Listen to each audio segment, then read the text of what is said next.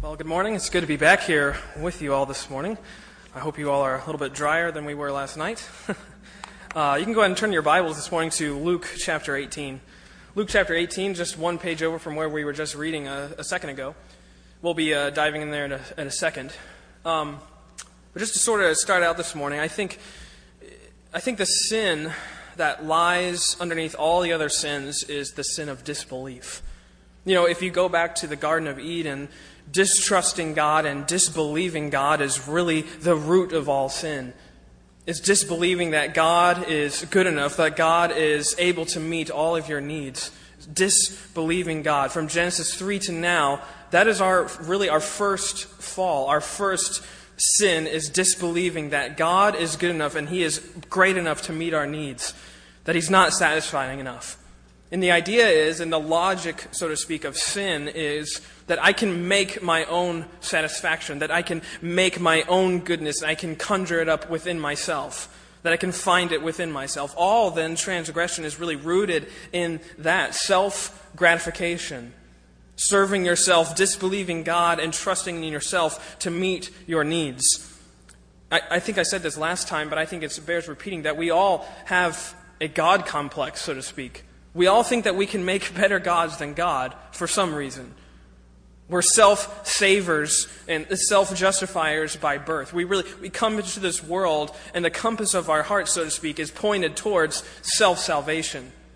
How can I save myself by what I can do and what I can achieve and what I can accomplish? It's, it's, we come into this world shaking our fists at God, really, and saying, God, I don't really need you. I, I got this. I can do it on my own. And we say that without even really knowing that we're saying that. We say that with the way we live and with the way we interact with people. And we think a lot more of ourselves than we ought to. I know I can say this because I'm a man, but I struggle with pride a lot. I, I, I, you know, I'm trying to teach myself humility, so to speak, and it's always a constant struggle to think that I need someone else to get me through this. We think that we're good, and we think that we are really making it, and that we're keeping God's law, but really we're not. You know, I think it's kind of funny that sometimes we think that. That we, as sinful human beings, that we can keep something that's perfectly holy and righteous and good, God's law. That we, I think we forget that um, where we come from.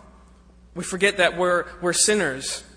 You know, sometimes I think we come into church, we're, we're coming and we're clinging to religious resumes, as I like to call them religious resumes, reports of what we have done for God, and look at how good that we're doing. And I think those sort of cloud who we really are. Because remember what uh, Paul says? I'm just going to read you these verses in 1 Corinthians 6. He's talking to the Corinthian church, and he says this Know ye not that the unrighteous shall not inherit the kingdom of God? Be not deceived, neither fornicators, nor adulterers, nor adulterers, nor effeminate, nor abusers of themselves with mankind nor thieves, nor covetous, nor drunkards, nor revilers, nor extortioners shall inherit the kingdom of God. And such were some of you. But ye are washed, ye are sanctified, but ye are justified in the name of the Lord Jesus and by the Spirit of our God. And such were some of you. I think those are really important words.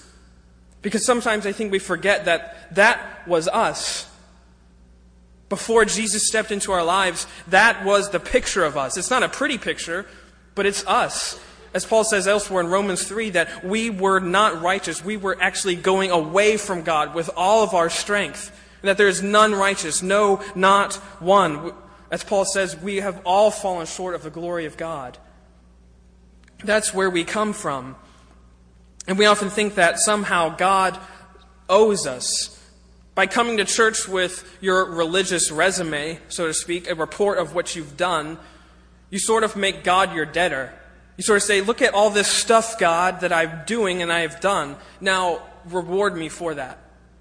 See how, how confusing that can be? And, and that was the biggest, or um, this is what always got the Pharisees into trouble.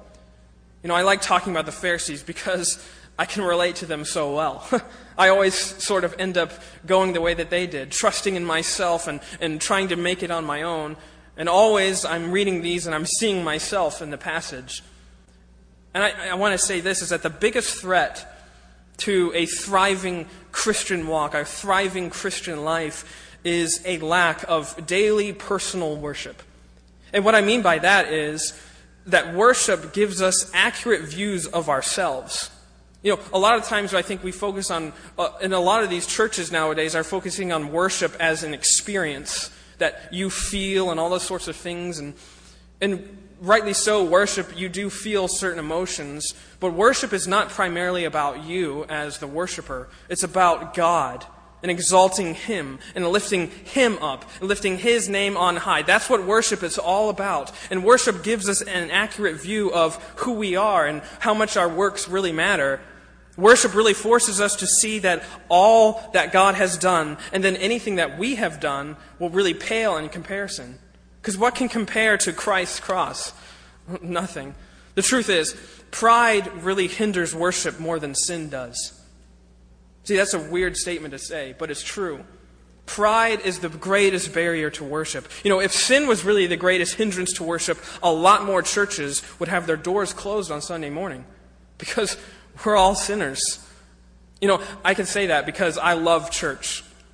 I was just saying that I've grown up in church literally. My grandfather was a pastor for over 30 years. My dad has been a pastor for 17 ish years, and he's been in ministry far longer than that. And so, literally, I have grown up in church. I've grown up in Sunday school. It's sort of in my DNA. I don't know what I would do if I was not in a church on Sunday morning. it's just part of who I am.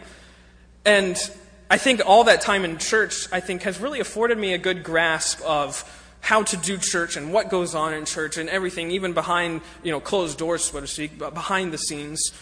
You know, I, I any, you can look across any auditorium, and I look across this auditorium too, and there's a lot of diversity.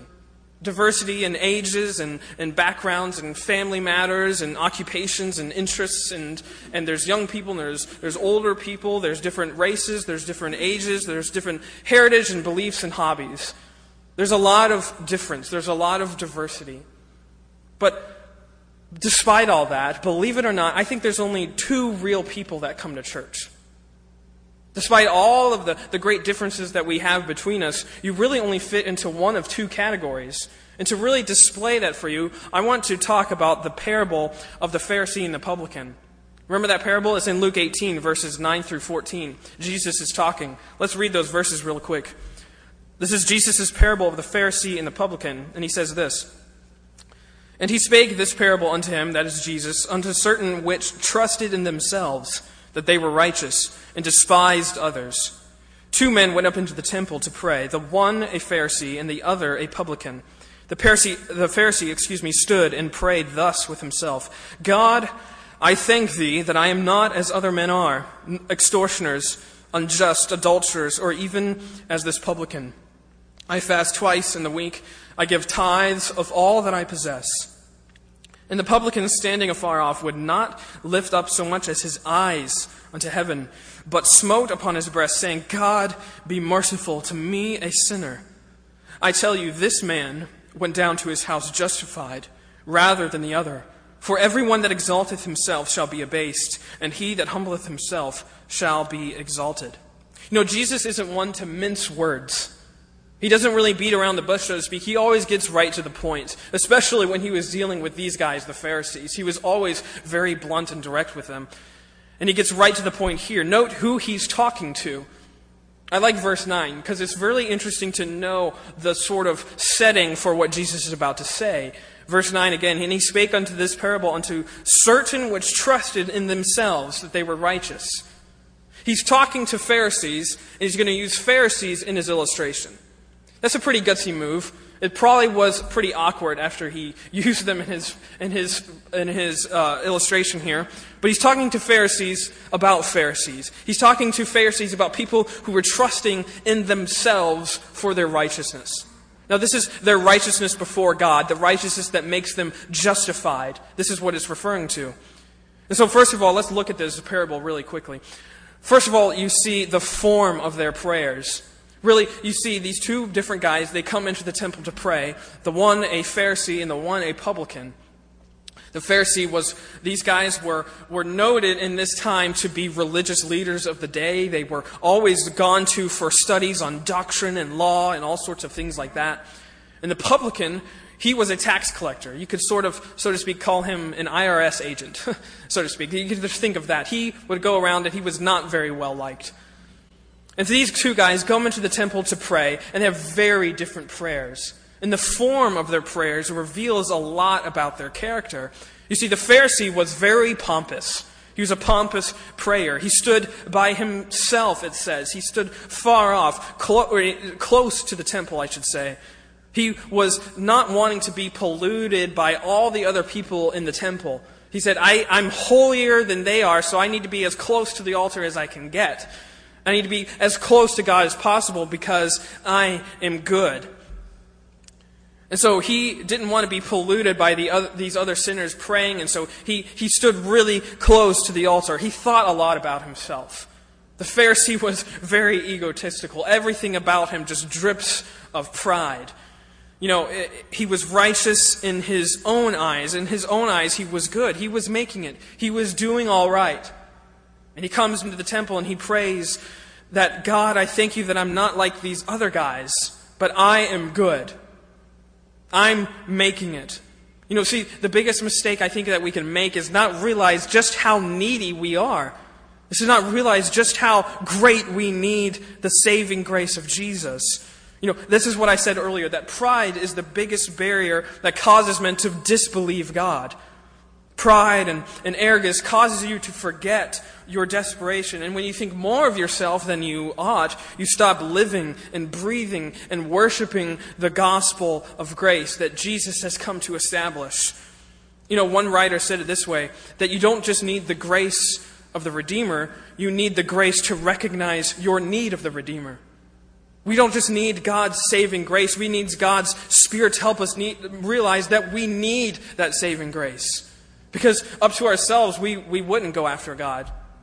As Isaiah 53 says, we would go astray. We would go our own way if we returned to ourselves.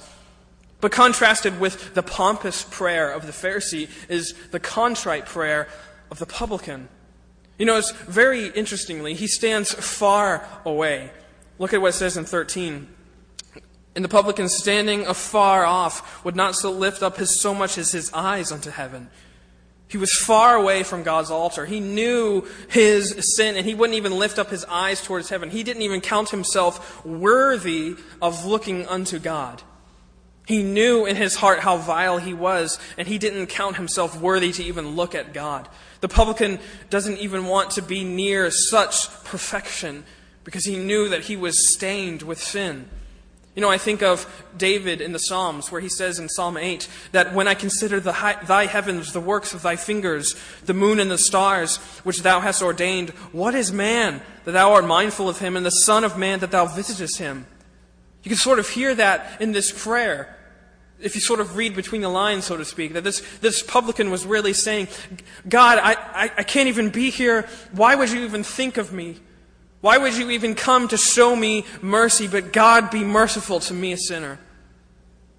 He doesn't even count himself unworthy. And I think that also shows that what we need to pray for isn't necessarily that we, that we get better, but that we believe stronger. I think that, just like I said earlier, is that the greatest sin is disbelief. I think the greatest, our greatest need is to have stronger belief in what God has established and what God has done. You know, our failures don't often lie in us doing too much, but in believing too little. Just as we said in, in, in, in chapter 17, that if you had faith as the grain of a mustard seed, we already do a lot. and sometimes I think we cloak our neediness with our busyness. You see, we try and do all this stuff to make us look like we are we really got it all together. That we have everything in order and we don't need God because we're doing so much stuff. But really, our prayer would be to know that we are needy, desperate sinners, and to believe all the more in God's saving grace.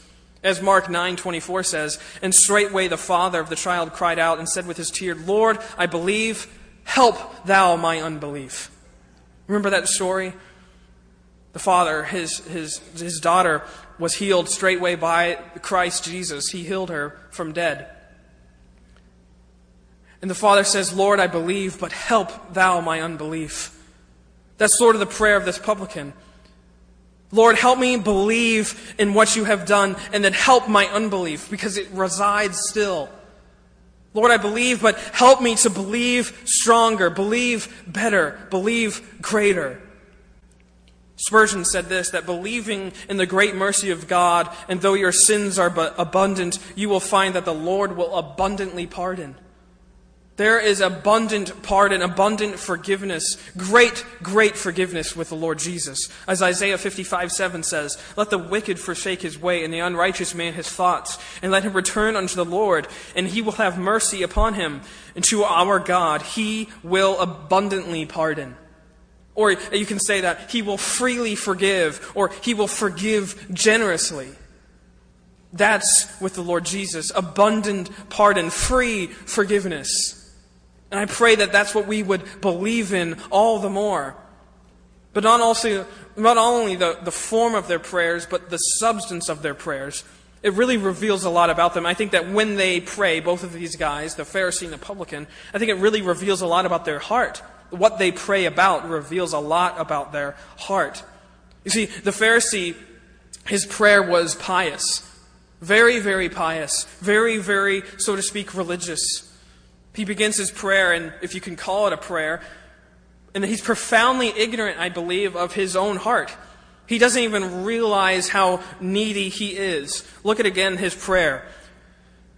Verse 11 The Pharisee stood and prayed thus with himself God, I thank thee that I am not as other men are, extortioners, unjust, adulterers, or even as this publican. I fast twice in the week, and I give tithes of all that I possess. You notice the five eyes. he's speaking the whole time and he's saying, I, I, I. I am doing this and I am doing that, and look at, Lord, what I am doing. The Pharisee thanks God that he's not like these other people, but that he is doing something. The Pharisee thanks God that he's not uh, unjust or unrighteous. He's comparing himself with all the other people around us, around him. He's saying, I'm not as bad as, as that guy over there. I'm not as bad as him. See, I, I'm doing okay. I'm not as bad as that publican over there. He robs from people every day. I, but me, look, I give tithes of all that I possess. That's why I deserve your mercy, God. He's boasting in his morality and his, his sort of appearance of religion and faith. And he brags to God over his purity. Look what I'm doing, God. I am giving all that I possess, and I am, I'm not as these other people are. I'm fair, and I'm just, and I'm giving, and I'm generous. He's boasting in himself. But as Jesus said to the other Pharisees in Matthew 23, inside he's full of dead man's bones. If you flip over to Matthew 23, I, I want to read those verses really quickly because I think they're very important. Matthew 23, here Jesus is likewise talking to Pharisees. And this whole passage is really a grand scathing of these guys who were trusting in themselves. Look at verse 25 of Matthew 23. This is in the middle of his discourse. And Jesus says, Woe unto you, scribes and Pharisees, hypocrites! For you make clean the outside of the cup and of the platter, but within they are full of extortion and excess. Thou blind Pharisee, cleanse first that which is within the cup and the platter, that the outside of them may be clean also. Woe unto you, scribes and Pharisees, hypocrites, for ye are like unto whited sepulchres, which indeed appear beautiful outward, but are within full of dead men's bones, and of all uncleanness. Even so, ye outwardly uh, also outwardly appear righteous unto men, but within ye are full of hypocrisy and iniquity. What a grand, grand indictment of these guys. They were boasting in their appearance, in their outward forms of religion, and saying, Look at what I am doing. But within they were full of iniquity. And he was saying, Look, I don't extort people, but extortion is within my heart, as Jesus just said there. See, they were full of dead men's bones. The Pharisee compares himself to these other men to make himself appear better. You know, the Apostle Paul said the same thing to a church, and he was saying, Don't compare yourselves amongst yourselves. Because the idea is, we can appear better when we compare ourselves with each other. Like my wife, she could probably appear better than me. She reads her Bible probably more faithfully than I do. She has a stronger belief in God with her prayer life. So she could compare herself to me and look better, but to do so would ignore the fact that that's not our measuring stick. You and you and you, uh, anyone here is not my measuring stick for righteousness. You know what is? The Lord Jesus Christ. What he says in Matthew 5:48, that's our measuring stick. Matthew 5:48 says, "Be ye therefore perfect, as your Father in heaven which is perfect." That's our barometer. That's our measuring that's our measuring tape. Are you that's what we have to measure up to if we want to get to God by our goodness and our works and our religion. But see, the point of Jesus saying that, if you remember Matthew 5, let me, let me just say this. Matthew 5 is the Sermon on the Mount. There, really, Jesus begins, and what he begins by saying is, is that you think that this is the law. Well, this is really what it is. Because if you remember that passage, he says, You think that if you have adultery with a woman, then that's the sin. But even if you just look upon her with lust, you have committed adultery already in your heart. Or you think that if you kill someone, that's breaking the law. But I say, if you even look against your brother and hate him and have anger towards him, you have already committed murder in your heart. See, Jesus was raising the bar. These Pharisees continued to try and lower the bar of God's holiness. They're saying, I can meet it just because I'm meeting it outwardly. But God is saying, You think it's here? It's way beyond. It's way beyond anything that you can ever do or accomplish. God's law is so much more holy, so much more righteous than we can imagine. And the point of that whole passage was to say, just as the publican says, God be merciful to me, a sinner, because he knew he wasn't making it. See, the Pharisee, he was pious. He thought he was making it. He thought he was checking all the boxes off and crossing all the T's and dotting all the I's. And he was comparing himself with this other publican and saying, I am making it. But our measuring stick is Jesus, not other people around us. The Pharisee is reporting to God of his works. He's reporting to God, look at, look at what I'm doing. Look at verse 12 again. I am fasting twice in the week, and I give tithes of all that I possess. You know, he was really trying to go beyond the law and sort of to make it sound like he was doing good. He, the Old Testament law really only required one fast per year. He was fasting twice a week. And also, he was tithing of all that he possesses. He went beyond the law to try and earn God's favor. You know, I think there's nothing worshipful or grateful or thankful about this prayer at all. You know, Spurgeon said it this way that prayer is the speaking of a poverty stricken heart to a rich God. Does that sound like this prayer? No. This sounds like the, a rich heart who is full of himself and crying to God, say, Give me more fullness. he doesn't know that he is poor and needy. Prayer is really realizing your emptiness and praying for all of Jesus' fullness. It, and all the attention is not on God, it's on himself. The, the Pharisee was bringing all the spotlight onto himself, and never once does he request anything of God. Never once does he say, God, I need you, but he's saying, God, I got this. You know, John Bunyan, he has a great discourse on this passage, and he says it this way The Pharisee's righteousness is worth nothing. His prayer is worth nothing. His thanks to God are worth nothing. For that, what he had, for that what he had was scanty and imperfect, and it was his pride that made him offer it to God for acceptance. It was worth nothing. The Pharisee was boasting in himself, but he didn't realize that he was just as needy, if not more so, than the, the sinning publican right next to him. But contrasted with the publican's, or the, excuse me, the Pharisee's pious prayer is the publican's contr- or penit- penitential prayer. You know, look at what it says again in the publican, verse 13 of Luke 18 standing far off, would not lift up so much of his eyes unto heaven, but smote upon his breast, saying, God, be merciful to me, a sinner. You could say this way God, be gracious to me, a faker, because I don't have this together. This prayer is brief, it's contrite, it's sorrowful. He's beating his breast, a sign that he was truly remorseful and grieving over his sin. And yet it is full It is a full prayer. He didn't need to say much more. He cried out for God's mercy, and that was all. It reminds me of Psalm 25:11, where it says, "For thy, thy name's sake, O Lord, pardon my iniquity, for it is great." You could hear that in his prayer. He didn't just call himself a sinner, as it says, but other texts would say that he calls himself the sinner. God, be merciful to me, the sinner.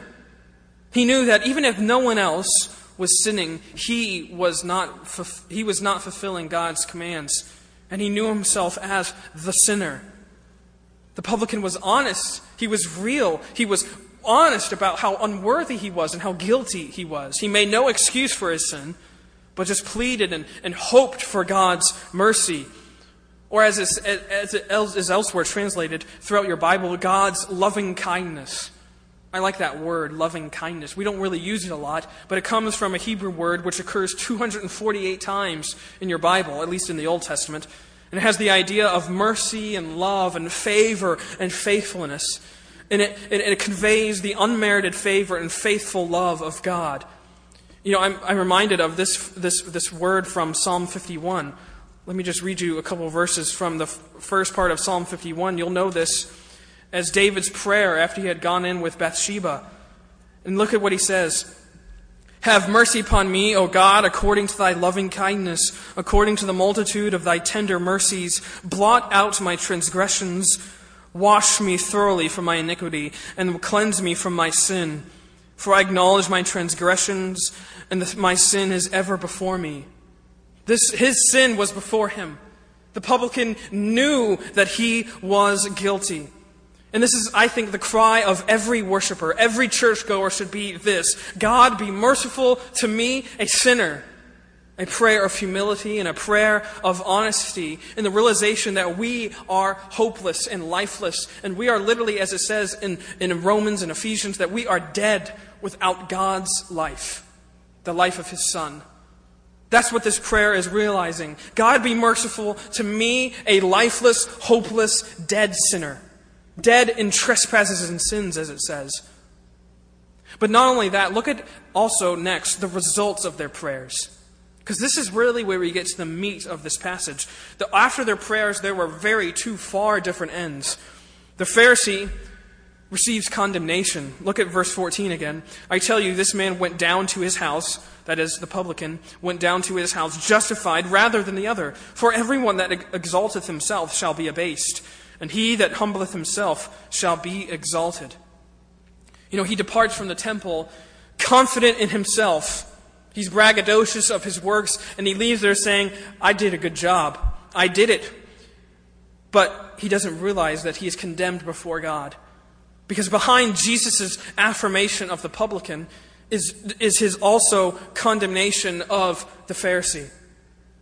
It's there. You just have to read between the lines, so to speak that he's not justified. He is not accounted as righteous. He's not approved. He is not accepted before God. By handing God his religious resume, so to speak, the Pharisee tried to make God his debtor. But to be justified means to realize that you are spiritually bankrupt.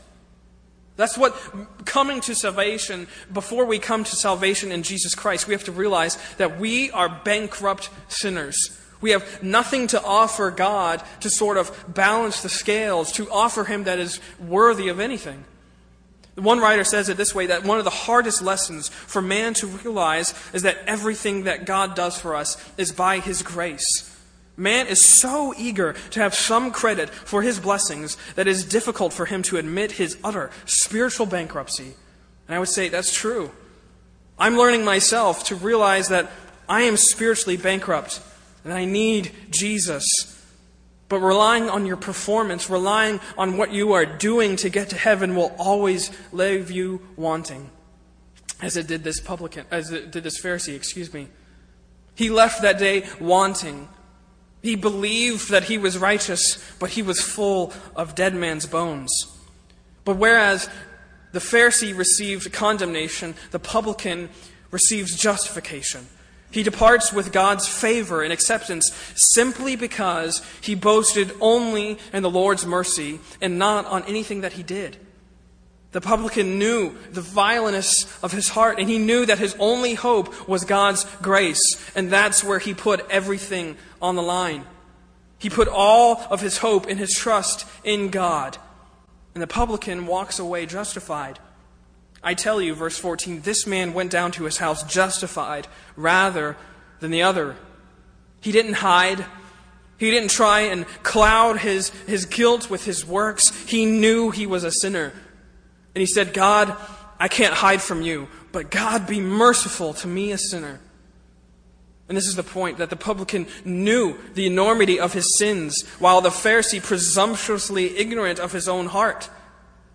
The outwardly worse man was accepted than the one who was apparently better. It doesn't make any sense with to us.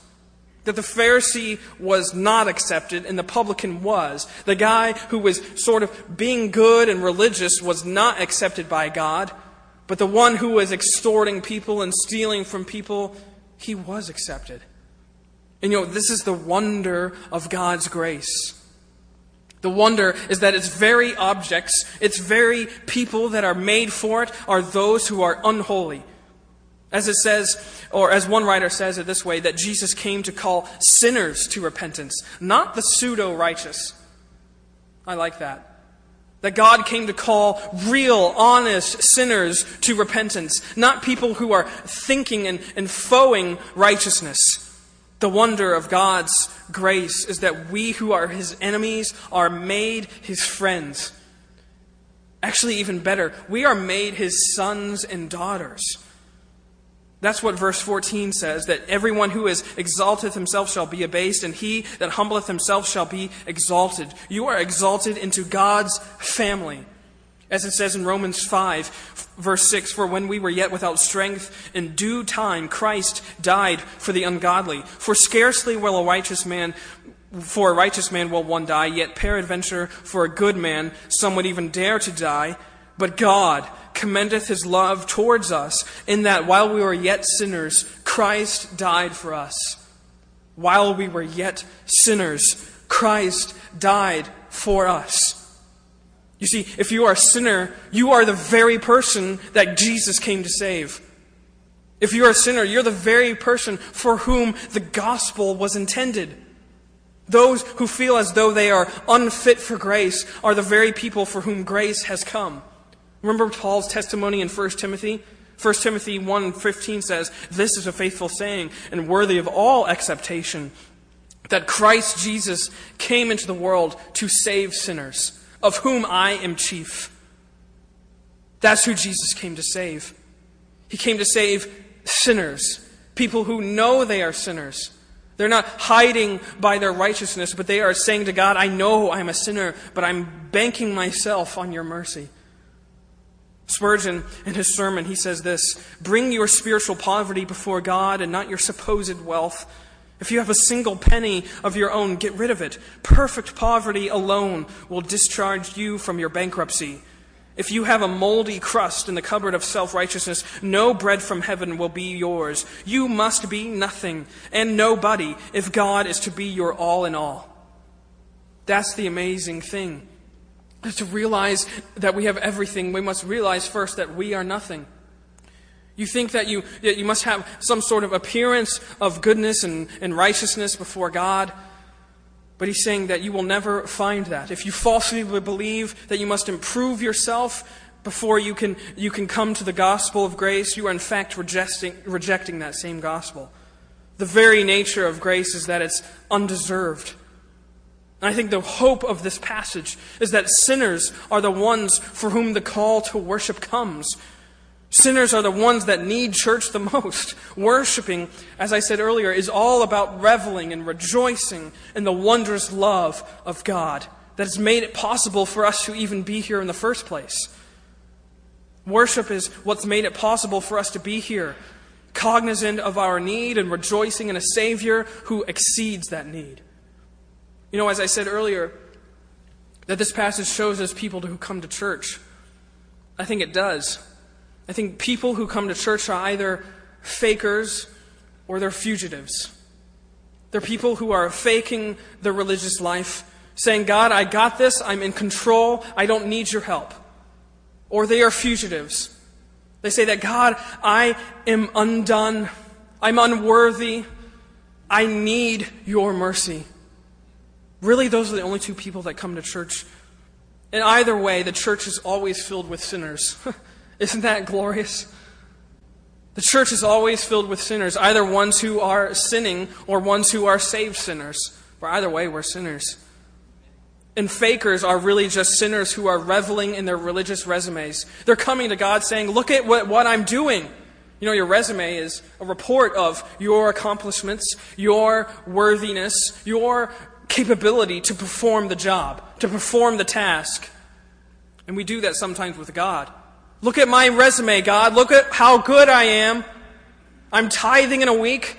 Look at how much I'm tithing and giving of myself to you. Look at how much I'm doing, and look at how many, and, or as this Pharisee would have said, look at how many times I did not speak back against that person. Look at how many times I didn't say a bad word to that person who cut me off in traffic. Look at how many times I didn't lose my temper. You're coming to God with your religious resume. You're deluding yourself by goodness and hoping to see uh, others see how good you are. That's what this Pharisee was doing. He was coming to this temple and saying, Look at how good I am. But besides that, you could also be a fugitive, a person who is sinning and knows he is sinning and all he can come to God with is his sin. The only thing that we can come to salvation with is sin. And he knows how much he needs God. The fugitives are like this publican. They're not persisting in pretend righteousness, but they're surrendering as a penitent fugitive who ceased his running. God's gospel is the good news that you have been found out. You've been exposed. He knows your sin, and yet he died for you anyways.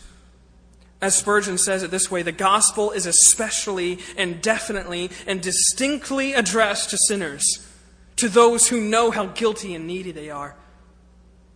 Our only option is to come to church, to come to worship as penitent, needy beggars, spent out fugitives who know that they need grace and rest that only God can provide. That's how we come into worship. We mustn't come to church, so to speak, clinging and white knuckling, so to speak, our religious resumes. We must come as we are, empty and, and broken and desperate for the Spirit's filling, for the Savior's rescuing, and the Father's loving. That's what we come to church for. As one writer said it this way that we only come to church with a catalog of sins in our hands. Not a religious resume, but a catalog of sins, saying, God, I am a sinner and I need your mercy. Here's all the sins that I need to be forgiven of. The only way that we can come to church and worship God rightly is to recognize our deep and desperate need of Him. Salvation by grace alone is only understood by those who know that they need it. This Pharisee wasn't understanding that he needed God. He was saying, I don't need you, God. I got this. Salvation means not the reward of the righteous, but the cleansing of the unrighteous. Salvation is meant for the lost, the ruined, and the undone. And thankfully, I can say that that's me. I'm lost and I'm ruined by sin, and I know that I can bank on Jesus' mercy. We will never know how good God is until we first know how bad we are. Until you would first admit how needy you are, you will never be able to experience how great God can meet that need. We need to be told of this truth that we've all turned away from God, as Paul says, that we've all fallen short of His glory, and that we need to face the harsh reality that we are dead in trespasses and sins, and that in us, Paul says, that dwelleth no good thing. And that only when we are finally able, with this publican, to admit that we are dead, will be able to stop resisting Jesus, resisting his grace. The only way to exaltation, one writer says, is through the understanding of our own nothingness and in the acceptance of all things as coming from the grace of God. The sinner who acknowledges his own sinfulness and throws himself on the grace of God is the one who will reach heaven. That's what that verse 14 is meaning. I tell you, this man went down to his house justified rather than the other. The Pharisee was boasting in his everythingness, in what he was doing. The publican was saying, I am nothing, but God be merciful to me, a sinner. What are you banking on? What are you trusting in? What are you relying on as you come here to worship every single week? Is it to be seen? Is it to be known? Is it to be seen by others and say, look at how faithful I am? Look at how involved at church I am? Or is it to know that I'm coming to church because I need Jesus? I'm coming to church as a penitent fugitive, knowing and stopping my running. Saying, God, be merciful to me, a sinner. Are you a faker or are you a fugitive? Either way, there's mercy here for you. There's grace here for you. Let's pray.